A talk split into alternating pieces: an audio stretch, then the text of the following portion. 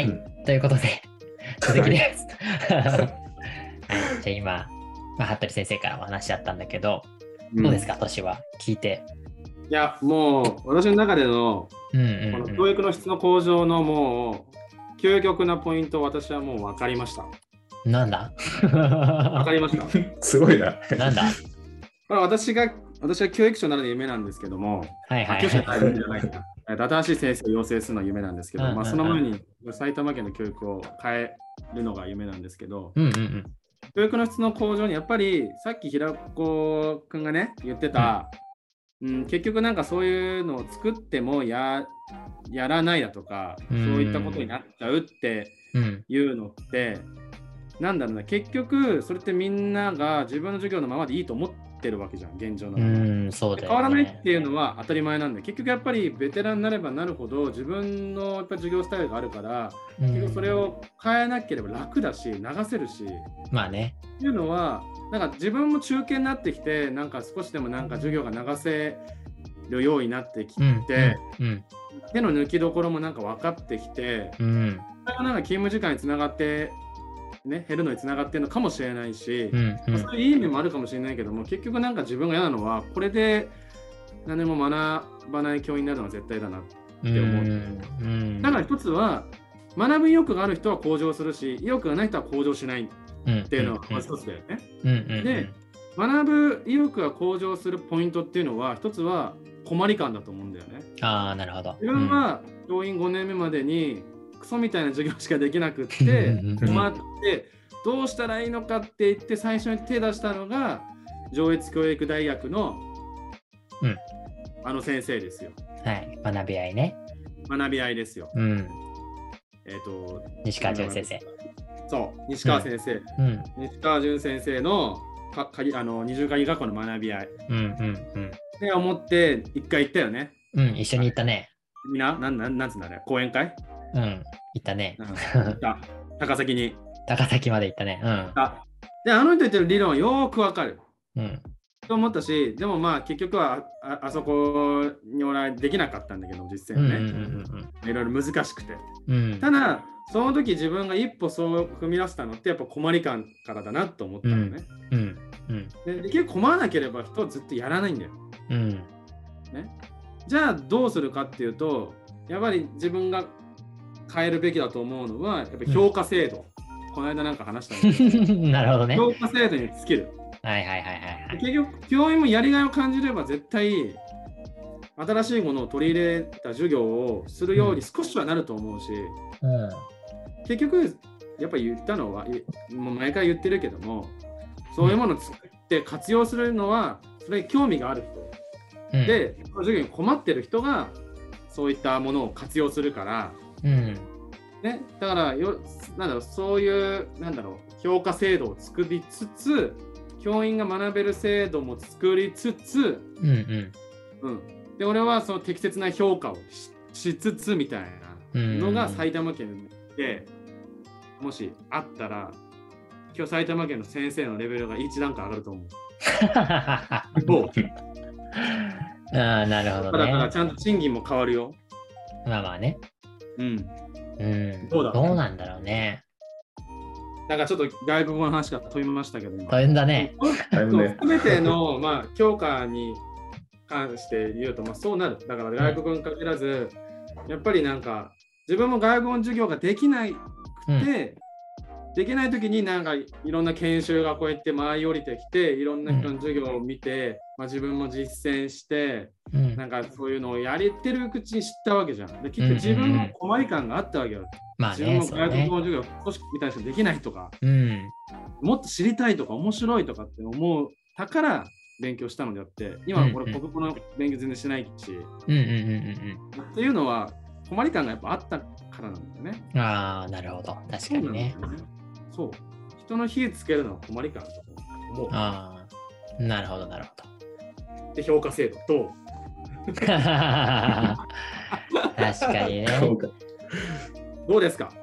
どうだろうね。まあ、まず、その思ったのは、まあ、その、正直その評価制度とかそこら辺は自分はわかんない、置いとこわかんないというか、そこそこはいとこ あの、まだあんまりそこまで考えた ことないから、その上の立場にね。うん。なんか今はちょっともう目の前のことでいっぱいいっぱいだから、う。自分もですですよ。もう目の前の子供たちがね、将来幸せになれるようにってとこまでしかあんま考えてないんだけど、うん。そうね。困り感、難しいね。困り感、うん。まあなんかさ、それこそいろんな先生たちって、まあいろんな価値観の先生がいるわけじゃない？うんうんそれこそ教師っていう仕事も、うん。まあなんて言うんだろうな。まあ、生活、どれがいいとかじゃなくてね。うんまあ自分の家庭を守るために生活費を稼ぐための、まあ教師という仕事っていうふうに重きを置いてて、まあ家庭がやっぱり第一っていう人ももちろんいるだろうし、私も大事です。本当に、うん、まあね。うん、で、仕事にもう本当にもう全力を傾けてて教育を少しでも進めるっていう日本の教育を進めるっていうことをうんその一番に置いてやってる先生もいるわけじゃん。まあ、いろんな先生が本当にいて、うんそうですね。まあ、そういう中でうん。なんて言うんだろうな。まあまあだからこその評価あー評価制度なんだろうけどうん。困り感難しいよね。それこそそのなんて言うんだろう今まあ確かに知識技能を習得するだけの価値は薄れてますよこういう未来になるからとかはもう文科省からも言われてるわけじゃん。そうだ。でも今まで通りの授業をしても別に何にもないわけだよね。そのなんて言うんだろう子供たちがさなんて言うんですか？その自分たちが教育を行った効果が発揮されるのってすぐじゃないじゃん。もちろん。いつ芽吹くか分かんなくてさ自分たちは種まいてるみたいなもんでさそれがまあ本当にもう何十年か後にその芽が出るのかいつ出るか分かんないけどまあいい良かれと思っていろんな種をまいてるわけじゃん。だ。から、い。どういうその例えば今問題解決型学習とか PBL っていう方向に授業を転換してどういう効果が出るかってのは全然測られないわけだよね。だから今まで通りの授業をやっててもそのなんて言うんだろう。成果がすぐバッて出ないわけじゃん。子供たちのね。うん。だからさ、前は学力っていうのですぐ分かったってこと、うんうんうんうんうん目に見えたってこと？そう、まあそういうのもあるけど、なんて言うんだろうな、なんて言ったらいいんだろう。まあ学力が一時のさ、全国学力調査とかで下がった上がったとかもあるけど、でも、なんて言うんだろうな。ちょっと言いたいことがぐちゃぐちゃになってきたけど、なんて言ったらいいんだろうな。まあなんか、まあ困り感も一つだとして、困り感だけでもない気もしてて、まあもちろん。うん。一つは、一つまあね、そうだね。気をつね。うんうんうんそれこそさ、今もう、なんか今、なんだろう、面白い授業、問題解決型の授業をししやすくはなってると思うの、ICT の発達で。その海外との、ね、例えば海外との交流とかも今さ、ICT 使えば楽勝にできるじゃん。できる。うん。ね。だからさ、だいぶやりやすくはなってるんだけど、うん。本当に何を言おうとしてたのか忘れちゃった。そう、でも、なんだっけ、あるよ。うん忘れちゃったわ。としての目線ってことね。だから、うん困り感っていうのはいろんな生活、ね、うん教師一人一人の生活のうんいろんなスタイルがあるわけだから、うん。実の評価制度って言ってもなかなか難しいっていう話と、あと子供の、子供に焦点を当てた話で、子供がいつ目を芽吹くのかわからないっていうところで、そうそうそうそう。まあ、それはもちろんそうなんだけどさ。そうだよね。だから一斉授業を例えばやっててもさ、昔のね、150年前と同じ一斉授業やってても、子供も先生も基本的に困り感ないんだよね。続けててもさ。うんもう本当になんかもう何十年先にさ、うんもう本当に日本が世界に置いてかれてさ、うんやべってなって手遅れになるっていう。も う手遅れだよもうダメだよ。まあまあね。もう遅れてんだよ。うん、まあそうだそうだよね。今もうめっちゃ遅れてるよね。もう、それこそ ICT の活用でも本当にすっげえ遅れてる。本はすごい遅れて最下位ぐらいで、でもまあ一石休校が起こってから一気にぐんと上がったけど、うんうーん、でも本当に遅れてて、一短期周も学習の成果なんてさ、日本は分かんないかもしれない。海外では結果出てるんでしょ？うーん、結果、うん、まあ、けどうなんだろうね。わかんない。ちょっとそこら辺詳しくないからあれだけど、うんでもまあ、これから先、本当に最初にも言ったけど、知識技能を、まあ、外国語活動で言うとね、だけで言うと、知識技能を習得するのがゴールだったら、本当に今の ICT で壁壊せるもんね。うん もう本当に別に覚える必要ないと思うんだよね。英語を覚える必要は。それがゴールだったら。うん。でも、やっぱりその、なんて言うんだろうな。その、まあもう本当に今の技術で結構そこの壁は崩れてるわけじゃん。うん海外行ってももうある程度困んないし、まあ、その最新技術とかも使えば全然海外の人とかも勝手に言語を日本語にしてくれたりするわけじゃん。うんでも、うんやっぱりでもさ、なんて言うんだろう。本当にその覚えることが、英語を覚えることがゴールじゃなくて、英語を覚えて何かをしたいっていう目的がある人はやっぱりそうじゃなくて覚えるよね。子供の話、そう、子供の話。まあ、大人でも。でもなんかあそこが大切な気がしてて、ただ、英語を覚えることが、そうそう、必要感、ゴールっていうのが、それが本当に、まあ、先生もそこがゴールになっちゃってると、やっぱり違うなっていうのは自分も思ってはいるとこだけど、うん、すごいなんかごちゃごちゃな話しちゃった。似てなんか言いたいことがあったんだけど、途中で忘れちゃって、道結局に先それちゃっ。生ったてみんな気づいてんだよ。あのーなが授業流せてるけどもうん、うまくいってないな。ななんか子供の反応悪いなっていうのはうん、あ要するに黒板見てやる授業ではそうなんだ反応悪いな眠そうだなっていうのはうん分かってる、みんな。うん、うん、うん。でもまあいいやと思って見過ごしてるでしょ結局。まあまあ、そうだよね。気づいてはいるんだよ。うん。まあ、それが気づいているか、それが当たり前と思ってるか、気づいてなくて。うん、それもだからやばいよ。はい。まあね。そうそういう人の給料は下げればいいんだよ。ね。本当に極論ね。うん本当にまあまあ極論ねそうじゃん。だって。働きのね、働きの度合いに応じてうん変わるって。だからもちろん、ね、働き方をどう測るのとか、子供の能力がアップしたのをどう測るの、何年後先っていうのはどうなるのっていうのは、それは今の俺らの,、ねうんの知能じゃわからないよ。でも、うん本にはね、偉い官僚さんや、俺らよりも頭がいい官僚さんいっぱいいるわけじゃん。いっぱいいろんなアイデア持ってるはずだから、うん絶対知識を、あ知識っていうか、いろんなアイデア集めれば、絶対こんなの可能だよ。うん。確かにね。うん。まあ、もちろん。民間だけで変わるんだよ、絶対に。っうん。て思うけどな。そうね。まあ、きっと文科省の、文科省の人もだいぶ頑張ってくれているとは思うけども。夜中の3時までやってるのもあって。そ うそうだよね。なんか前、なんかでも全然軽く見ただけだから忘れちゃったんだけどさ、うん。その、なんて言うんだ。今の、まあ、日本のね、教育の、うんと、なんていうのかな、主導権じゃないけど、どういうところに主導権がいってるのかっていうので、結構日本は現場に行ってんだよね。その表を見ると。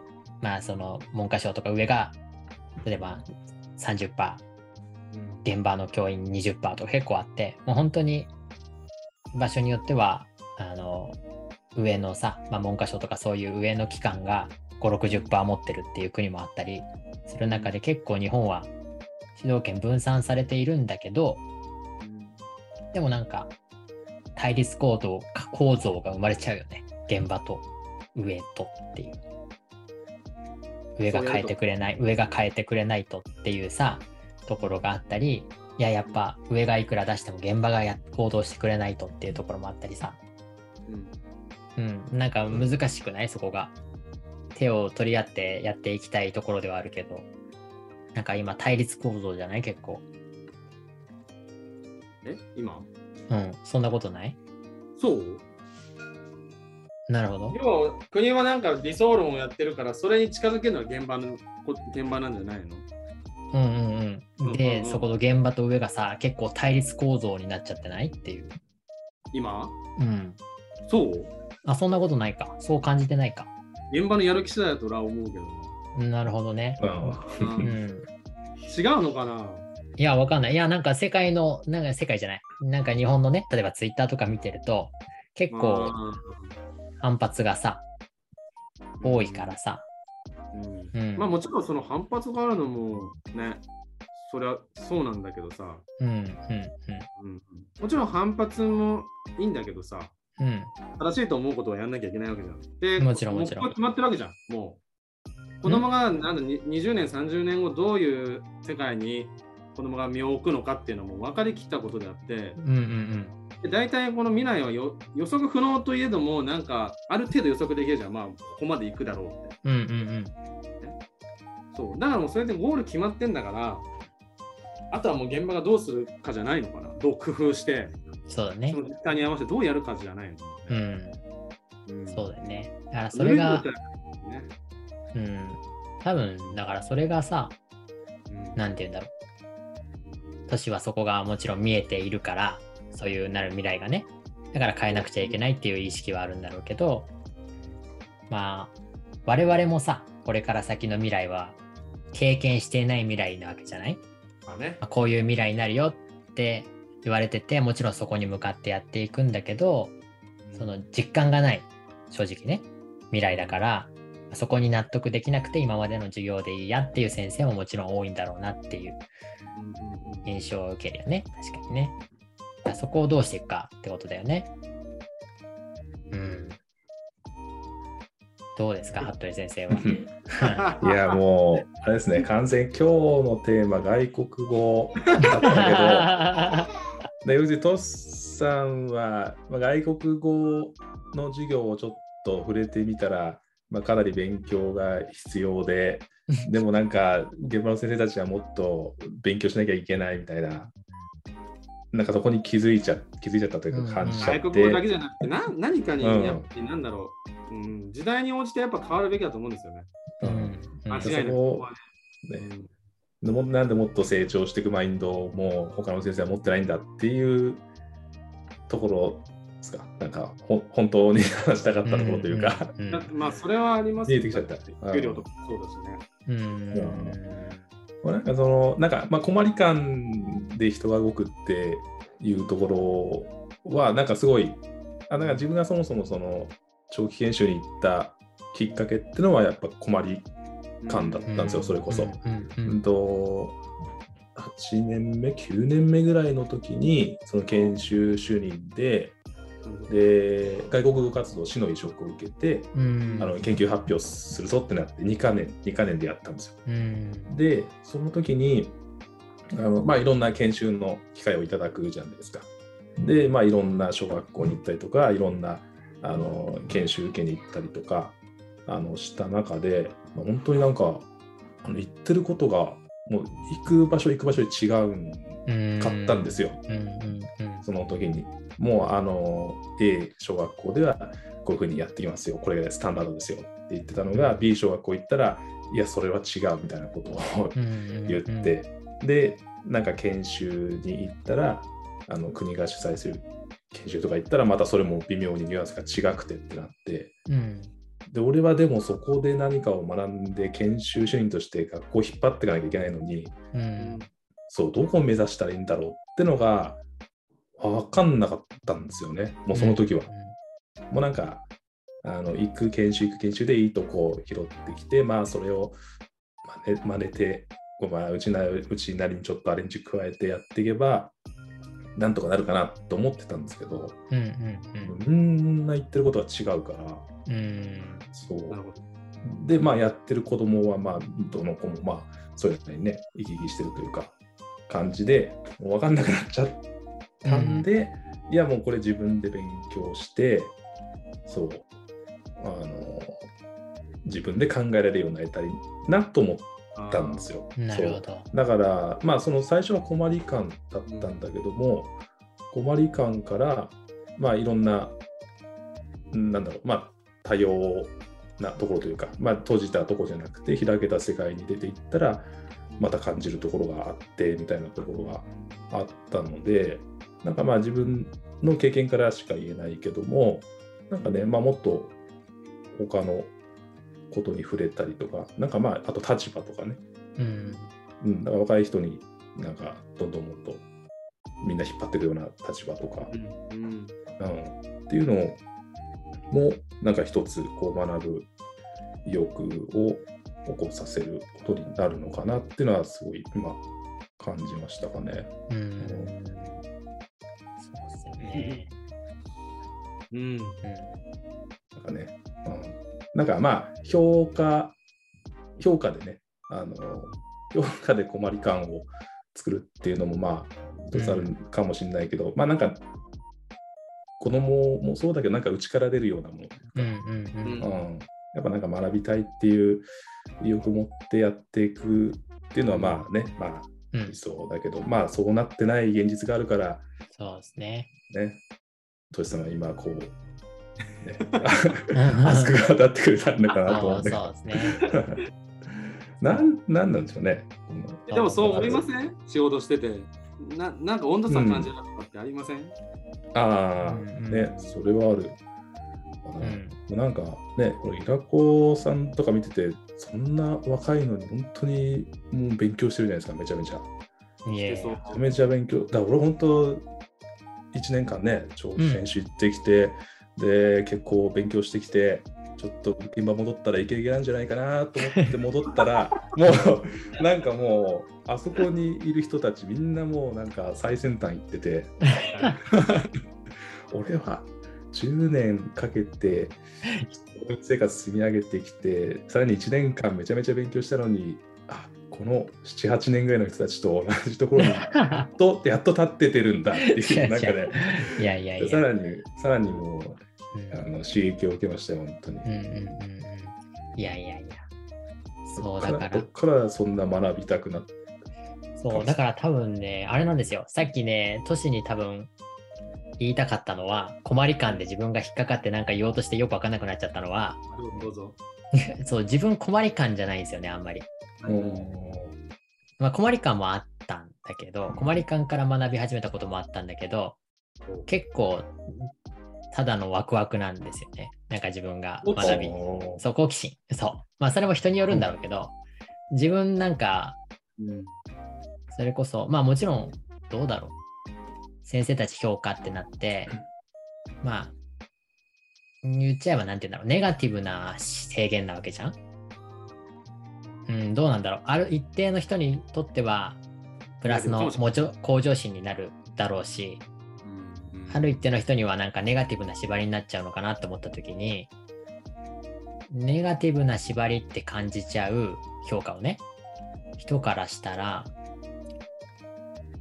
なんだろう。楽しくないけど、そういう授業を自分でしてて、それもそれで子供のためになるのかなって思っちゃったんだよね。だ困り感、うん、まあなんか、うん、そう、トシが言ってることとずれちゃうかもしれないけど、うん、なんか自分の全部原動力にはワクワクがあって、なんか子供たちにもワクワクしてほしいから、うんうん。まあもちろんやんなくちゃいけないっていうのもあるんだけど、やんなくちゃいけないから、あれしなくちゃっていうよりも子供に置き換えたらね、やんなくちゃいけないからこれやんなくちゃだけじゃなくて、まあ、これ楽しいからこれやっちゃおうっていう方が自分は好きだから。だからなんかその、そうだね、なんて言うんだろう。同じ問題解決にしてもね、うんうん、ちょっと難しいね。じゃあやり方は様々でいいと思うんだよ、別に。ああ、もちろん。自分はこれ、だ目標があるからだってさ、そのアプローチってさ、もう、無数にあるじゃん、まあまあ、もちろんもちろん、そうだやよね。り方なんて。今だってさ、アクティブラーニングって言わないけどさ、手法がたくさんじゃん、もうんうんう。うん。普通にあるんだから、それはもう全然やってもらっていいんだよね。で、その先生がやりやすい方法でやればいいんだけども、うん。うん。その目標から外れてることは良くないなと思って。ああ、まあもちろんね。なんだよね。うんそれが確かにネガティブな思う先生はいるかもしれないけども、そのネガティブな先生っていうのは、その目標からそれてるからネガティブなのっていう自分の認識。ああ、なるほどね。だもちろん、まあもちろん自分も遊びで大好きだし、遊うんびうんうんがあることしかやってないから、うんまあなんなんだけどさ、うん、まあそういう意味よ。なるほどね。難しいね。だからその先生を、先生たちをさ、まあなんか自分を上に言うつもりはないけど、先生たちを変えるってなった時にさ、難しいなって思っちゃったんだよね。例えばさ、ゲームとか好きじゃん。結構みんな子供たちとか。なんかゲームを嫌いにさせる方法ってすごい簡単で、うん多分親が一生懸命やりなさいって言えばいいんだよね。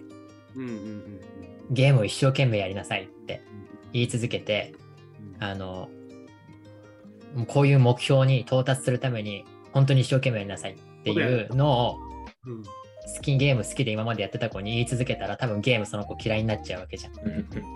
自分は嫌いになっちゃうと思うんですよ。うんなんかだから、まあもちろんさっきのね、アプローチの話になっちゃうけど、うんそう。だからそれが難しいなって、その、いや、あなたは目標からずれてるんで、まあもちろん大切だよね。目標ずれちゃうと意味ないから、ずれてるから一生懸命やりなさい。この目標に向かって授業を変えなさいって言われた時に、その先生たちが変わるかなっていうところ。だからどう、そう、でだからじゃあどういうアプローチがいいのかなって思った時に思いついてないんだけど。そう、だからもう一つはワクワク方面かなと思ったんだけど、ワクワク方面が思いついてない。うんなるほどでもみんなさ、なんか、なんで教員になったかっていうのは、まあ、理由は様々なのかな。うんでも、うん大体はみんな子供が好きで、やっぱり。そうだよね。うんね、大体は。うん。多分めっちゃ嫌いだったらやってないと思うんだよね。やってないよね。めっちゃ嫌いだったらね、多分やってない。うん。でそれを思えば、まあでも今楽しいとちょっと話がそれるな。やめよう、これは。うん、ただまあ、その子供の幸せっていうことを考えれば、確かに。うーん、そのためにはこういう、なんだろう、目標があるんだよって、うん、それを示すのが文科省であり、指導要領なわけだから、それにちょっと俺らが確かにねするわけでしょ？確かでそれからそれたら、もうだってそれ先生じゃないよ。に。まあまあね。ただ今までなんかなあなあなものをしっかりやろうよっていうことだけ？自分が思うのは。うん？うんうん。あなるほどね。うんうんもしなあななってるんであれば、それが、あのしっかりと線引きがあって、うん。線引きというか、なんだろう、しっかりレールがこうやってある。うんうんうん。それで窮屈だと思う先生はできないのかもしれないね。もう、難しいよね。でもさ、なんかさ、手抜いてるわけじゃないじゃん？ほとんどの先生たち。めっちゃ頑張ってるわけじゃん。頑張ってる。ただなんか、まあ、トシが言うので言うと、まあ、方向が、進んでる方向が間違っちゃってるっていうわけでしょ？頑張り方が違う。あーなるほどね。もない。なんだろうね。なんか、経験してもらえばいいのかな、逆に。なんだろうね。それこそ、伊勢型の講義型の授業だと結構さ、トシも言ってたけど、子供たちの反応もそうだし、うんまあ自分も楽しい人は楽しいのかな、喋るの好きな人は。まあ、つまんないけど、自分は。なんか問題解決型の方に行くと、子供たちもすごい盛り上がるしさ、自分も授業やってて楽しいもんね。なんかだから、楽しい。この、そういう授業を一回でも経験してもらえばいいんかな。どうなんでしょうか。そんなもんじゃ甘いっすよ。そんなだってそんな授業多分見てきてるでしょ。でもそれを自分のものにしようとしないっていうのは楽だからだよ。もう。大変ねな方が楽だからだよ。だって楽しなってもお金もらえるんだもんだって。まあまあねだった。ら人は変わんないよね。うんだってみんな仕事だよ、一応。お金もらうわけじゃん。まあそうだね。うん、もちろんね手抜いたって、いやじゃあ手抜くっていうのはまあ、ああの暴論だとして、なんだろうな。そこまで力得なくたって、授業の成り立つんであれば、人は努力はしないと思う。まあそうだね。うんそうね。学ぶ気持ちがなくなったら、ダメだな、教員としてはちょっとおしまいだなって思うん。う。なんか成長がないのは、だ子供を導く立場の人がうん化石じゃまずいですよ。まあね、そうだね。シーラカンスじゃまずいよ。確かに。それはそうだよね。うん。どんどん社会確かから離れてっちゃう。にうん。ようんくあるじゃん、なんか学校の先生ってそう。そうだね。嫌じゃん、なんか、ああうんいうの。うんうんうんうん そうね。そんな先生ばっかじゃないよって。まあもちろんそうだよね。やっぱりね、うん悪いニュースばっかり取り上げられちゃうからね。そう。うん、1.9倍になっちゃうだから。倍率もね、下がってね。難しい問題ですね、そこら辺はね。魅力アップしたい、この先生の仕事を。うん魅。力あるから、もっと。そうだよね。そう、だから、うん。難しい。確かに。うんなんかもういろんな問題がね、楽しさ本当にいっぱいあるもんね先生っていう仕事のさなんかそこの魅力を発信していくことかなと思うけども楽しいっしょ、今仕事。楽しいよね楽しい楽しいね。俺も楽しい。めめっちゃ楽しいね。うん楽しいよ、子供可愛いし、うん、そうだねうん。でも自分の子供できたから、やっぱりまたね、ちょっと違うでしょ、やっぱね、自分の子供ね。まあねまだねわかんないけどいやでも楽しいようんでも本当にすごい。なんか成長を見るのも楽しいしね。そうね。そうちょちょっと待って。はいはいはい。いやあれみたいですよ。生後6ヶ月ぐらいまでは、ーうん。乳幼児ってあの世界中にあるどの言語の音も聞き分けられる。マジっすか？うん、だから英語で例えばさ L と R の発音とか。はいはいはい。あるじゃないですか。ああはいはいはい。のも、いやまあ生後ね、ろ確か6ヶ月ぐらいだったんですけど、え今だったら聞き分けられるらしい。ー、すごっ じゃあめっちゃ知識伝達型授業しようか。えー、そうなんだ。うんなるほどね。いや、もうでも今はもういっぱいいっぱいだな、おむつ替えで。い いなな。るほどね。うんそうか。なかなかちょっと難しい濃い内容になりましたけど、どう難しい。しますか、でもねうんうん、でも、うん。あの、とあうんトシさん、トシさんは、はい。なんでそんなにこう、あちゃんと目標に向かってる人と向かってない人がいるんだなって分かるんですか、あえ仕事してきて、なんか、お主主な、まあ、9 8割、9割方のベテランの先生が、もうなんかうん。自分の理論に固まっちゃって、結局、あまり変えようとしない現状があるのをもう多く目にしてきて、うん。うん、でなんで自分たちは何だろう。まあわあのまだ10年目以内の年代だとすごい研修とかいろんなの生かされて最新の技術だとか。うんいろんなの学んでくるわけじゃないですか。でそれとかけ離れた授業をじゃあ例えば師範授業とかで見ます。でそれは正しいのかとかまず疑問に思うとかでそういうのなんかいろいろ繰り返していくうちになんでだろうって思ったのが始まりで。うん、でそこでそのためにはなんだろうそれで子供がねなんだろう不満を持ったりとか親が不満を持つっていうのを結構目の当たりにしてきたのでうんうなるほど始まりかな。